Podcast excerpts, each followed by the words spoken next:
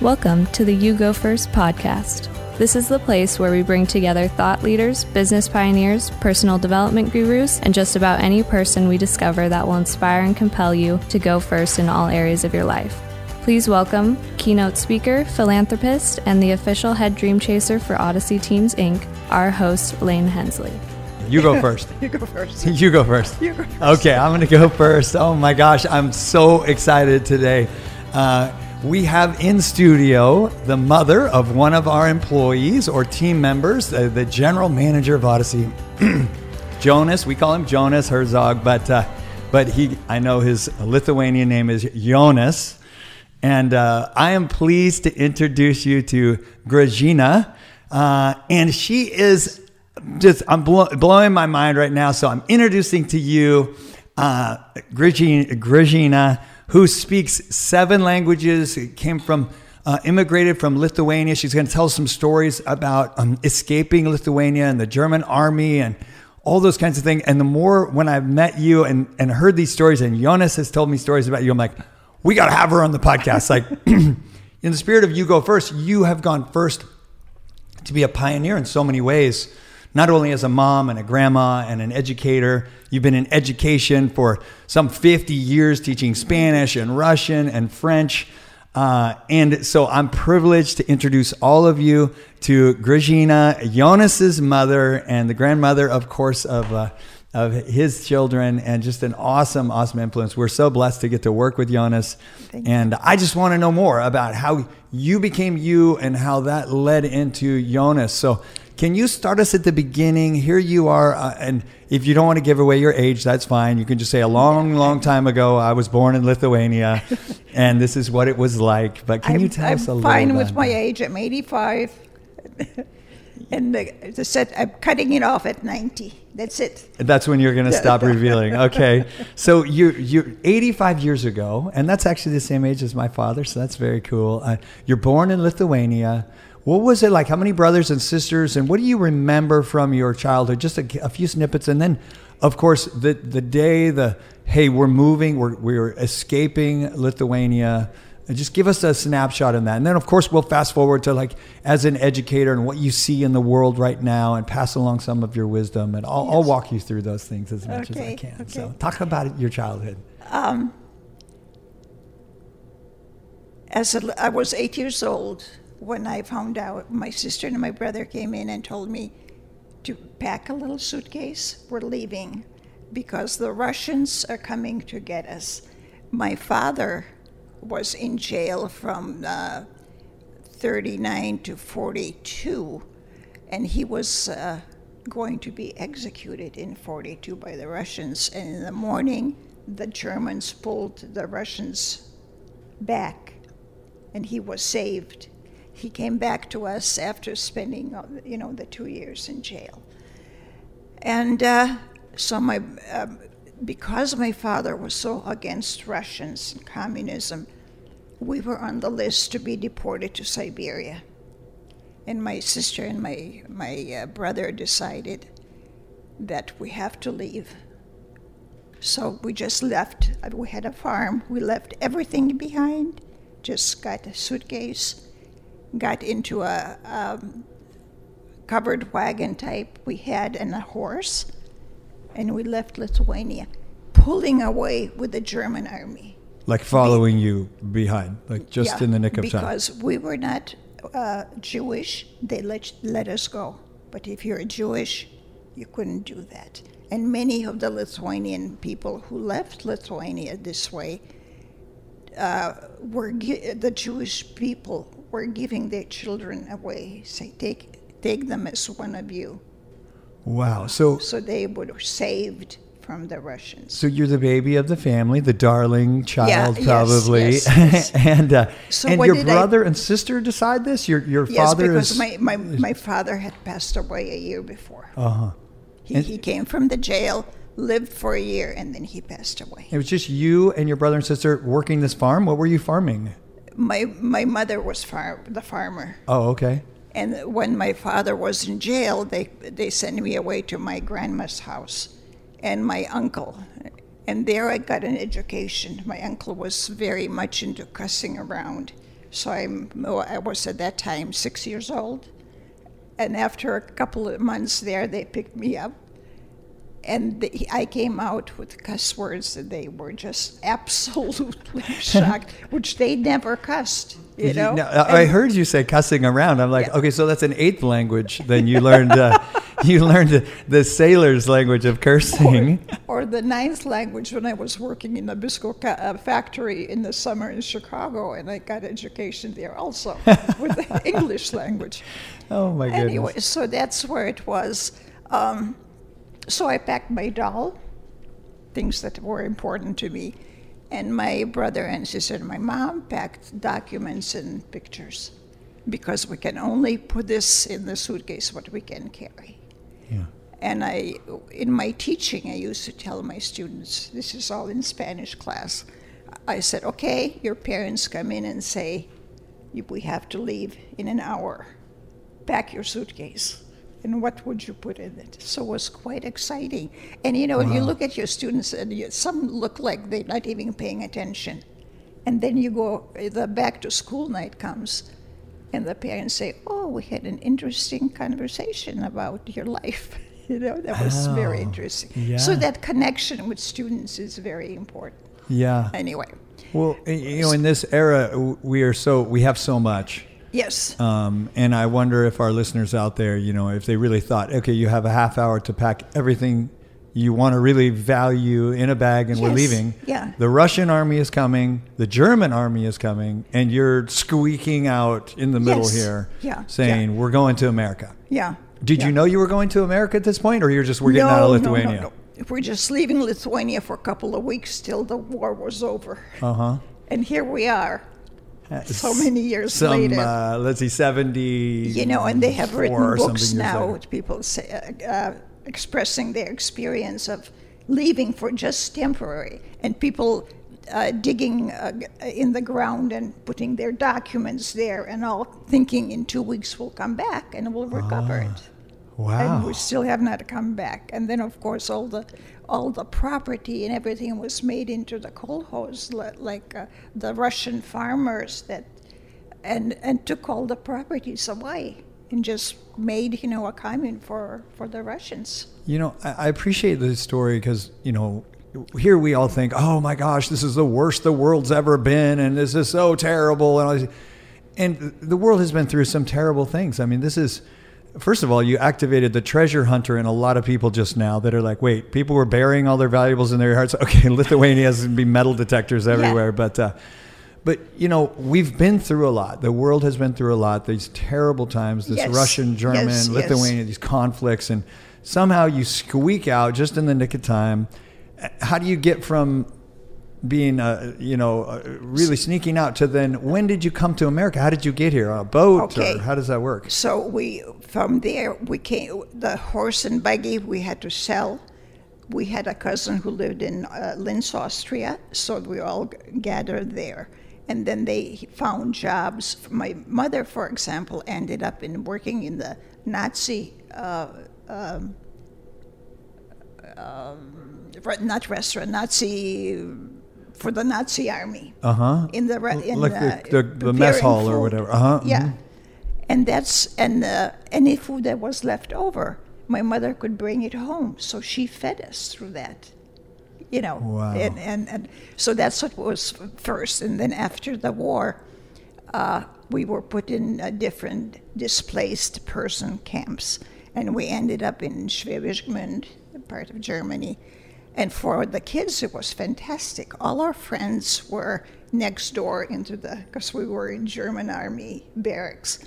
So my friends were right next door to me, next room over. Yeah. In our room, for example, uh, four families lived there, separated by blankets. That's the only privacy we had.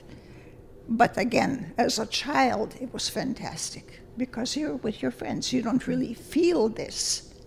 The the weight of this historical, like, yeah, yeah, we're yeah. escaping from history. And for our non-historians out there, the war was over. Which war are we talking about? Second World War. Okay. Let's just say I knew that, but maybe I didn't know that. You know, and, and now we're running from the Germans and the Russians, but we're working in the German Oh, cafeteria, yeah, and so yeah. there's pockets of So safety. again, Did you feel if your life was in debt? Jewish, you could work in those Uh-huh. places, and they were, you know, accepting people, and, and you could, you know, and my cousin who had lived there, he found different jobs for my sister and Mm-hmm. my brother. What a So- what a reality! Just that you say just so plainly, if you weren't Jew- Jewish, because if you were Jewish, you would be killed. You would be. Exactly. You couldn't, like as I said, you know, the Jewish uh, families, they they saw what was coming, so they said, okay, you're leaving. Take my son or my daughter as your own. Uh, for example, the the dentist in Chicago lived in Chicago for many years, uh, was Jewish, and she was saved by, by a Lithuanian family. coming alongside a family, and they Yeah. would just say, "Oh, and that's as, our as their that's our- daughter, and, and and you know, starting her life there. I mean, I, I just we're sitting in Northern California right now. Uh, you know, there's lots of like you get on social media and like, oh, the world's coming to an end. And, I- Yeah, yeah, and the thought that if there was a group of people in California, and certainly there are groups that are discriminated against and all that, but there's no group that's like, if they know I'm part of this group, they will round me up and kill me. And, Yeah, and that's just yeah. The reality. You say, yeah, yeah, like that's how it was. And, and what an amazing, like those families out there that took those people in at risk to their own lives, probably because Ab- they were harboring absolutely. an enemy of the state or who, whoever was out to get them. Um, and so many people was- putting their lives. They the were lines. running, uh, they were risking their lives too, you know, accepting them, but they made it through. It's amazing how pe- what people do to get through life, Yeah. and and it's you can do it, you can do it. Yeah. You have an example here. yeah, and, and, and she's posturing And to her son Jonas, who's in the room with us here. And Yeah. and when we were first talking today, you mentioned the, the, their struggle in life, and Jonas has been obviously helping his wife Nani with breast cancer and everything that flows from that with his family. Oh, And what you um, know, everything is on his shoulders, and he's done beautifully. Yeah, they've all done beautifully. You know, we prepare for these battles without even knowing we're preparing Yes. for them often. Yes, and yes. these qualities that were in you as a young girl that were probably just magnified as you escaped and now as you support your your son and his grandchildren Yes. and his wife through this Oh yes, it, it's you know that is my my support. My I dedicate my life to that because it's important, you know, to help them out. So when we uh, after the war, we lived in displaced person camps, and afterwards, you know, they were saying, okay, we have to find some way to to start life all over. Uh, Australia was the first ones, uh, first countries to offer shelter for us, and we were signed up to go to Australia. In the meantime, I had a cousin who was Franciscan monk, and he was the monastery was in uh, and he found a Lithuanian, older Lithuanian lady who said, "Okay, I'll sponsor your family." So uh, if you had a sponsor, you could come to United States. So we came with on the, under um, Omar Bundy, the warship, and uh, and we came to New Orleans, but our destination was Kennebunkport. And of course, at this time, I'm thinking America, castles and princesses in America in America. and we'll pull in Mississippi Bay. Where are the castles? where are the castles okay you- you just covered some stuff for me okay so we think we're going to australia we get a sponsor what are we talking about $10 for a family or any idea how much that costs to sponsor you to, to find yourself in like mississippi uh, $160. And somebody who do you know who sponsored your family? No, just a- my cousin, who was a monk, knew her through the parish, and she was willing to sign up. And he said, "I'll be responsible for whatever expenses you have, but as long as they have that sponsor ticket, you know, we were okay." people talk about moments where your life changes, Australia Yes. or Mississippi. Yeah, and, and somehow, like, how different would your life be if it had been Australia? And I know. without even knowing, or if you hadn't left when you did and hadn't. And you know, the Lithuanians and all the other nationalities, they went wherever they could to start life anew. Yeah, And they knew they had to find something to do. yeah, And as I said to Jonas, and I used to say to my students, what you learn what you put in your head, nobody can take away. Hmm. You can lose all your possessions, but what's in there, that's the important thing. Yeah, wise words. Yeah. Um, And I, you know, like I had students that uh, in the 60s and 70s would not say the Pledge of Allegiance. And I would talk to them outside. I said, if you think it's so bad in the United States and you don't like the government or whatever, go live under communism. And then come back how beautiful it is mm-hmm. there compared to what you hate in Palos Verdes. You know, they come from rich families, Yeah. well to do, and they just don't don't know what's happening in the world. Yeah. Well, So- I appreciate that. You know, I've I've started a thought of like what, not who, because I think a lot of our our political environment is about who, who, who, and Yeah. really what. And what you're talking about is like what is America? What could it be? You know, not who's pledging the allegiance, who isn't, but really what does it stand for? Like you said, it's communism or it's this level of freedom that you were. Exactly, the freedom that that we have here, and I love this country, and and the my friends who have come over feel the same way. You know, this is our life-saving country. We have. We, for example, in, in high school, uh, after I finished high school, I went on to University of Illinois and studied languages and other subjects. And um, our five year reunion, high school reunion. The American girls came back with three kids. And we, the, the displaced person people who were for education, came, all, came back with masters. so that was quite interesting Yeah, you know, to I was- see that.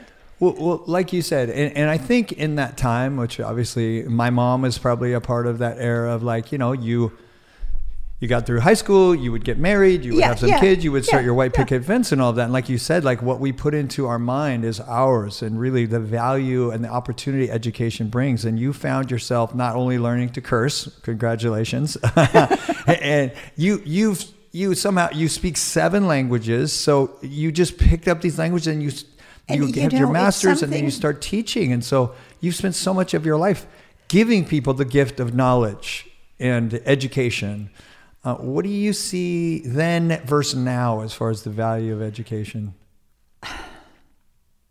I'm glad I'm not a teacher anymore. Because I don't see the, the, the installation of love for this country hmm, that we need to see. interesting You know, like my friends and I talk about that and we say, okay, we lived through it. What will happen to our grandkids? What are we teaching now in, in, in, the, in the schools from what we hear in the news? So I have a heavy heart for that. hmm And I hope that things work out and, and find a good, wonderful way to solve all, all what we have to go through. Yeah, it's certainly a challenging time. I think, you know, here you are as a small child immigrating to a country. You think there's going to be castles, you know, Yeah. and you think it. And in modern day, there would be no mystery. You would just check on your Instagram or on your Facebook or on your whatever, and you go, "Oh, no castles." You know, like we we're almost overwhelmed with the amount of information, and there's this innocence that the I think is technology lost. that it has taken over the world, you know, and that has some good points, but also has brought in many questionable points, Mm-hmm. you know, and that it's hard. well, like you said, not only to be a teacher, but to be a kid. Yeah, And now, you know, from COVID to social media to mental health and and all the challenges that they're facing are so different than and you know how some of the students, especially in special ed and all, they need this everyday exposure to, to in classroom, and look, who they've been, you know, steered away from it. Mm-hmm. And not receiving it, and it's harmful. Well, let's flash to you as a so you find yourself here, you become a professor. Where were some of the places where you were an, an instructor? If I, I, I started in Peoria, Illinois. I did. I was going to be a diplomatic secretary, but the head of the department came and talked to me and offered me a assistantship to get my master's and teach. uh-huh. And so that's where I started to love teaching. And here are I'm, I get into the classroom and there are Korean veterans sitting there, and I'm thinking, oh, I'm not going to make it. but I just loved it. That's the first, like uh, Jonas will ask me, how did you, be, you know, love the, your job? I just fell into it. It, it just, you know, how life Yeah. happens. Mm-hmm. Why I was going to be a diplomatic secretary, and here comes the head of the Spanish department and offers me an assistantship. so, you know, he steered me sort of in Yeah. that way. Well, that's another fork in the road, and I think one of the challenges of young people today, and maybe you can speak to this, is that they have they have so many forks in the road to choose from. Yes. That it's oh absolutely I, I think overwhelming. Like here you thought oh I'm going to be a diplomat and oh now I'm going to do this. It wasn't like I could do this this this this. this. There's a thousand different things I could do. What could I do? I could live anywhere in the world. I could do it. You know, just kind of being present enough to recognize the choice that's in front of you, and then analyzing that choice and and, and so that it. Peoria was looking for a Spanish teacher, even though I didn't have my teacher credential. They hired me, and then I studied to get my credential approved Mm-hmm. in Illinois. And in '63, I came out to California on a vacation, and I thought, why would I be living in Chicago? Sorry, any listeners from Chicago. It is does get cold there, and California is and nice. the reason we live in Chicago because of the people that have come before us. You know, you sort of uh, look for your own group, your Mm-hmm. own people to to uh, you, know them or you you have acquaintance and and this is how you form and you stay and, Mm-hmm. and and all that. yeah.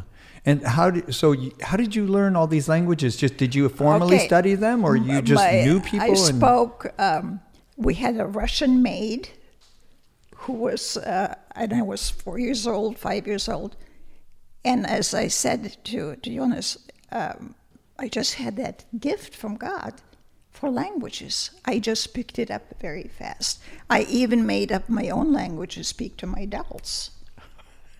But my father was a linguist.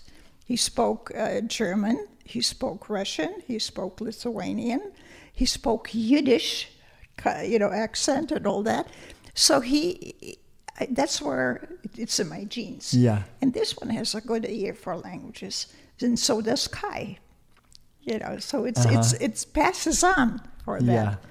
and that's something that I've always loved. Now you you mentioned uh, you, the doll that that was one of your cherished possessions. Do you still collect Oh, dolls? Is my- that still a thing for you? My Like a- godfather gave me that, Uh-huh. and I was, I packed that. I brought that along, and since we're going to America, there were a little girl next door, like I said, in in the room next door, and I said, "Well, I'll give her the doll."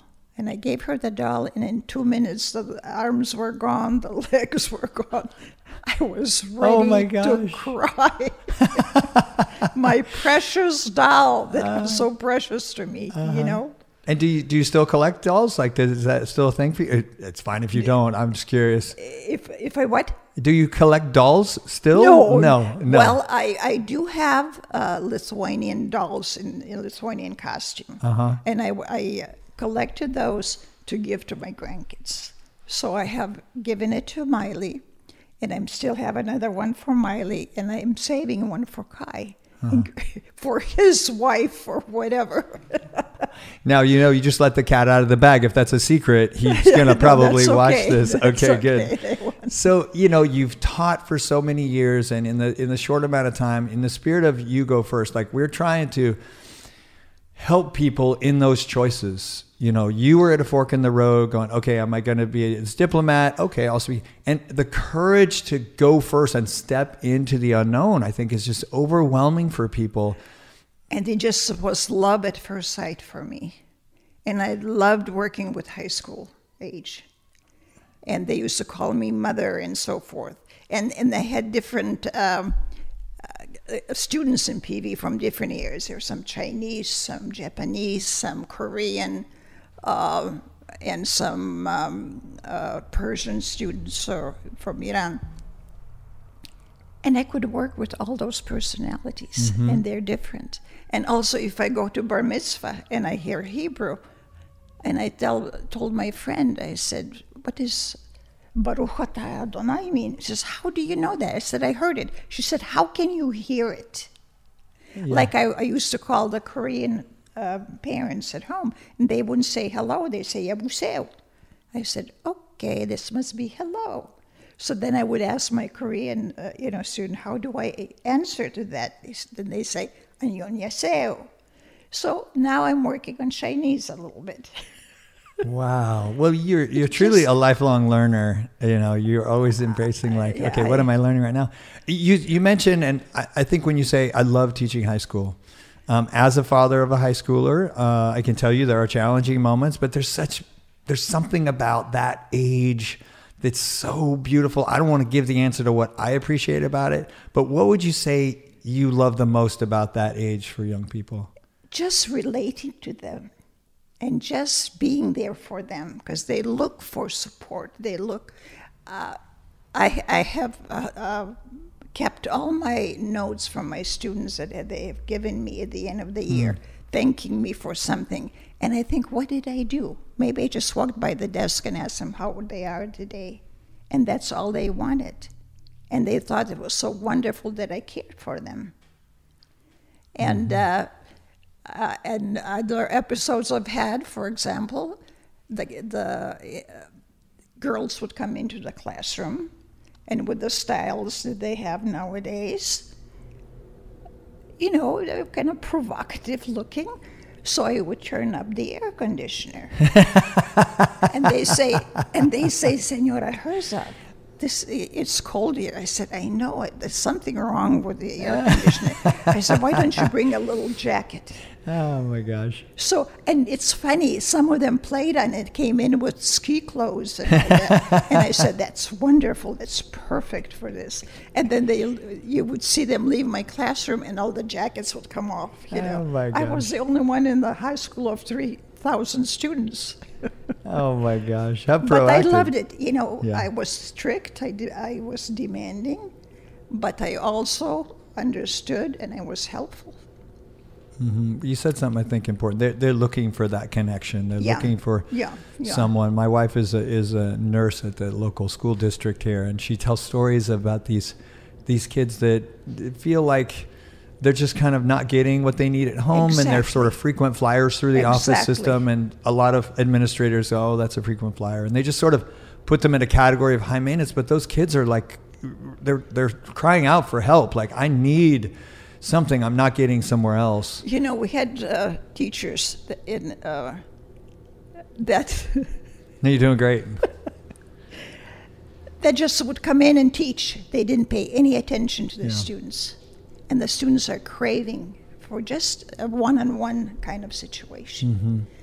And I guess I, I saw the need, and I and I loved working with them. Yeah, the teaching. A friend of mine is just retiring from teaching. Uh, I think two days ago, a couple days ago, was her like 37 years in teaching, and I asked her. I wanted her to be on the podcast because I think there, these things are tradition. Like here, you taught for 50 years, and there's there's something changing about that. You- Yeah. The human spirit needs to know that someone cares about me, that someone's going to support me, Absolutely, someone's there for me Absolutely.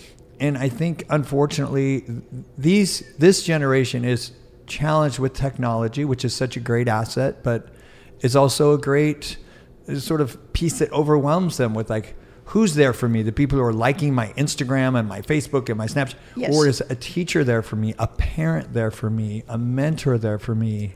And you know, with us, uh, with uh, what's happening with families and all that, it's hard to give, find all that at home. You know?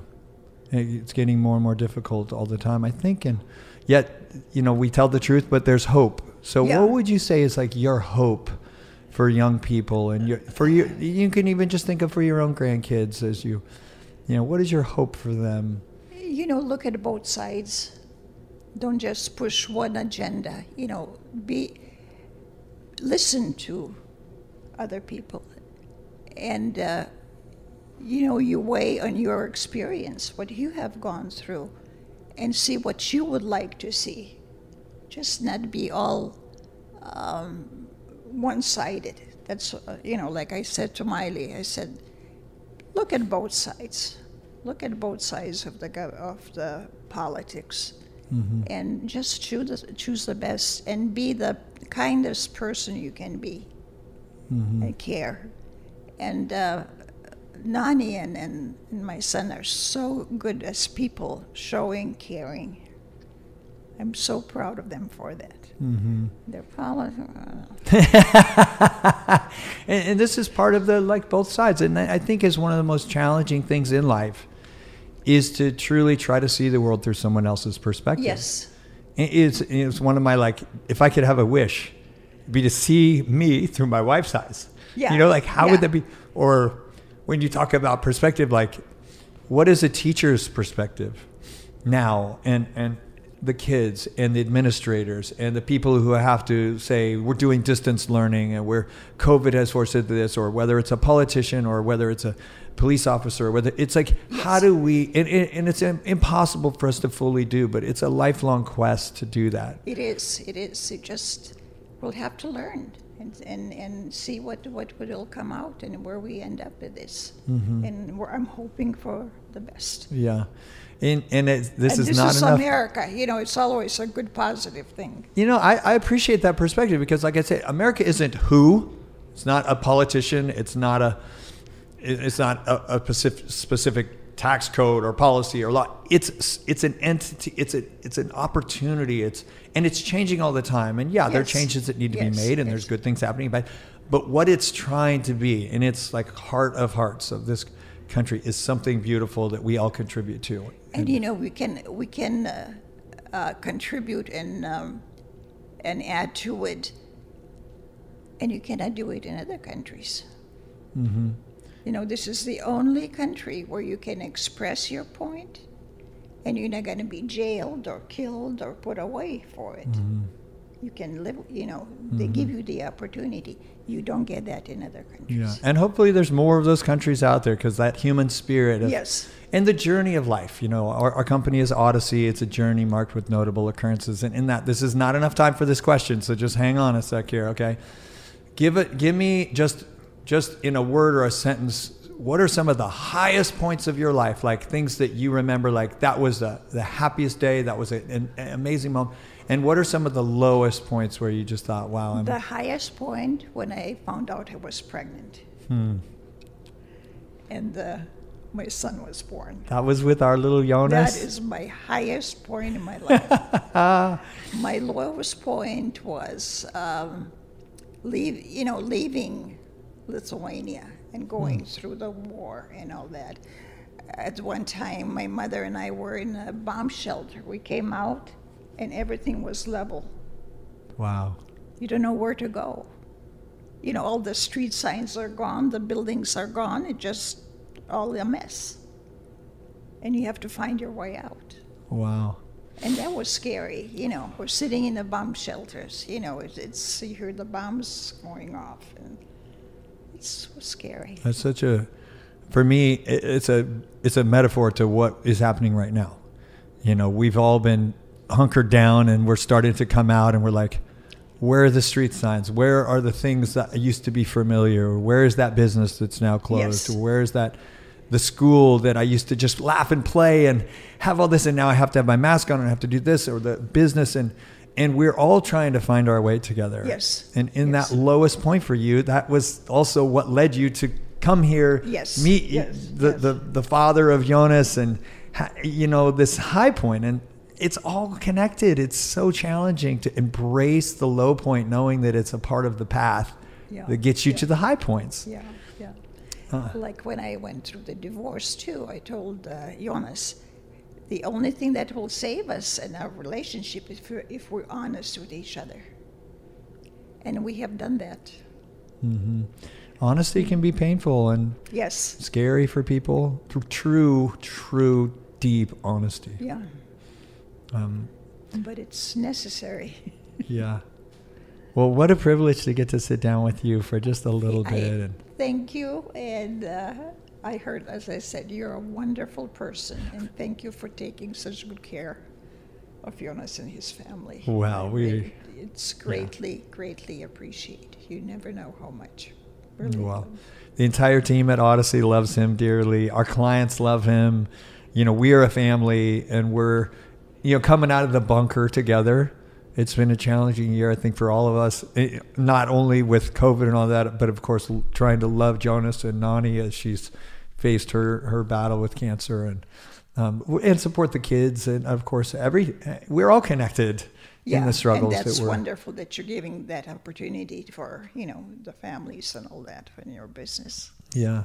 Yeah. Well, in the spirit of you go first, you know, you've you've gone first to, to create this amazing guy, and uh, he contributes so much to Odyssey, which we're trying to change the world, and we're trying to I help people. What you're doing is fantastic, just fantastic.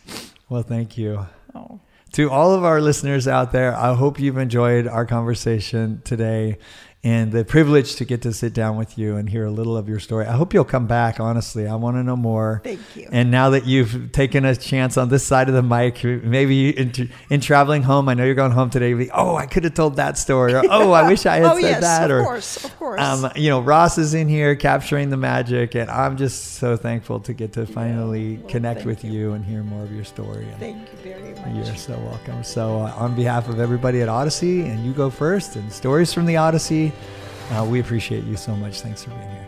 I appreciate you. Yeah. Thanks for listening to another episode of You Go First. We hope you enjoyed the show. If you want to listen to another episode, you can find us at yougofirst.live or you can see more about our host, Lane Hensley, on his Instagram at One Dream Chaser. To learn more about his company, Odyssey Teams Inc., go to odysseyteams.com or follow all their social media channels at Odyssey Teams. Thanks again, and we hope that you will go first to share our podcast with a friend or colleague. Now, you go first.